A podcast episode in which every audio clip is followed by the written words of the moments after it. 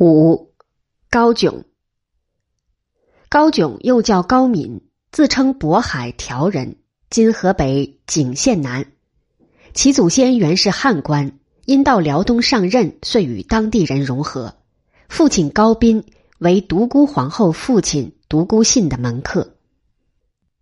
在孩提时，高炯就显得很出色，涉猎文史，有气度，能言善辩。据说家门口有棵柳树，高达百尺，亭亭如盖。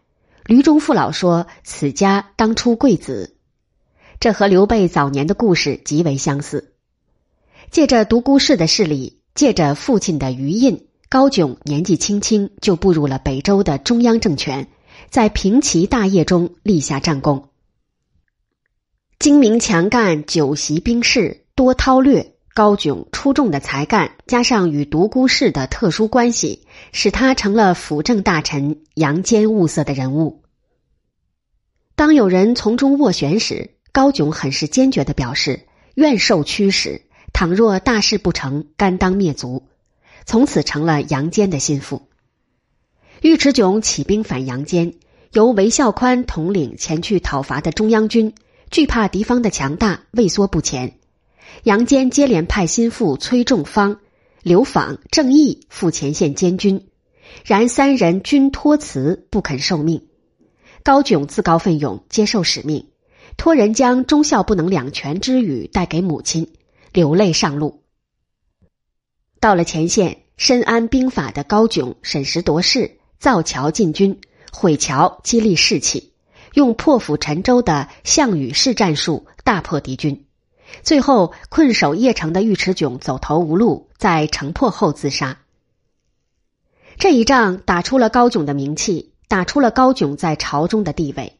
班师回朝后，加官进爵，成为杨坚手下第一红人。杨坚夺得政权后，高炯高居相位，被拜为尚书左仆射，纳言封渤海郡公。因高炯父亲高斌曾被赐姓独孤。杨坚亲切的称高炯为独孤，而不直呼其名。高炯常坐在朝堂北面的一棵槐树下理政，由于此树不顺数列，有司要伐去，杨坚不准，令刘氏后人以为纪念。胸怀大志的高炯没有躺在功劳簿上，他将自己的大志与隋文帝的大志凝合起来，一同治天下。然南北分裂，国土未一，必须先打天下，然后才谈得上治天下。由此，他积极的帮助隋文帝策划伐陈的战略。充分相信高炯的隋文帝，命他节制讨陈诸军。时正值陈宣帝驾崩，高炯出于攻心为上、攻城为下的考虑，提出礼部伐丧的战略，暂停伐陈，以此塑造隋军仁义之师的形象。军队虽然班师，然高炯却未停顿。他一直在比较双方的优劣。当隋文帝问他对灭陈有何妙策时，他胸有成竹地说：“江北地寒，收成时晚；江南土热，水田早熟。在对方收获时节，我方征集少量部队，虚张声势，佯作进攻，对方必忙于屯兵防御，从而误了收获。对方防御，我则解除进攻之势。”如此再三，对方便习以为常。此后再集结部队，对方必不再警惕。当其犹豫之时，我则一举渡江，登陆而战，士气肯定高涨。此外，江南土薄，屋舍多用竹茅，所有积蓄不用地窖。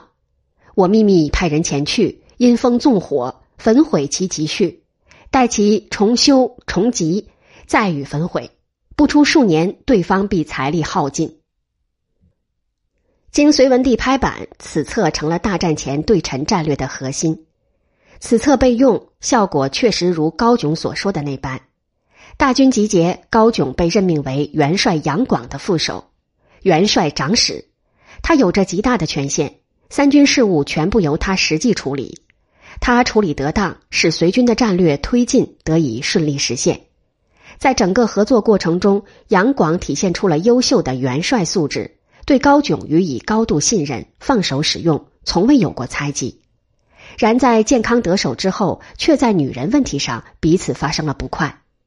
杨广贪恋陈后主宠妃张丽华的美色，要纳她为妾，可高炯引用古训阻止说：“武王灭殷，杀了妲己，金平陈国，不宜娶张丽华。”下令将张丽华斩首。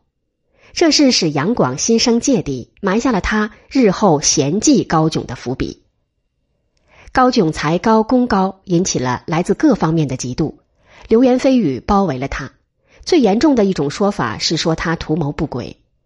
了解高炯的隋文帝对此根本不信，杀了告密者，重赏高炯，授上柱国，封齐国公。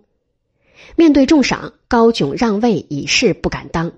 隋文帝认定高炯是上天赐予他的良辅，是不可多得的心腹，要他抛弃一切疑虑，安心当好他的宰相。然而，这样仍未能杜绝朝中对高炯的攻击之言。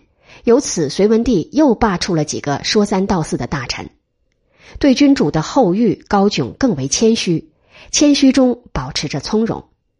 隋文帝评价道：“独孤公如镜，每被摩擦，愈显其名。”高炯当年拜相，他的母亲不以为喜，反以为忧，告诫儿子说：“你富贵已极，只缺一砍头，当慎而再慎。”高炯记着母亲的话，极力淡化自己的功劳。一次，隋文帝让他和贺若弼论平陈之功，他说：“贺若弼先献实策，后又在蒋山苦战破敌，臣不过是一文吏，怎敢与大将军论功？”隋文帝听了，满意的大笑。舆论认为高炯有谦让的美德。由隋文帝做主，他的儿子高仁表娶了太子杨勇的女儿为妻，有这样前程似锦的联姻，有隋文帝的高度信任，自己又丝毫不张狂。然叫他百思不得其解的是，他始终难以逃脱人言的包围。突厥犯边，他被拜为元帅，前去抗御。他在前方血战。后方宫廷中近臣们却说他要谋反。史书没有记载这些谣言源于何处，仔细分析一下，绝非空穴来风。没有实力人物的暗中运作，近臣们绝没这般胆量。自以为行得正的高炯得罪了两大要人，他劝隋文帝的随口语一妇人得罪了独孤皇后，他杀张丽华得罪了杨广，两人怀恨在心，自然要报复。这尚是浅层的，更深层的是，他和太子连了姻，成为太子的保护伞，而独孤皇后与杨广正在颠覆太子的地位，要废掉太子，先得除掉这把保护伞。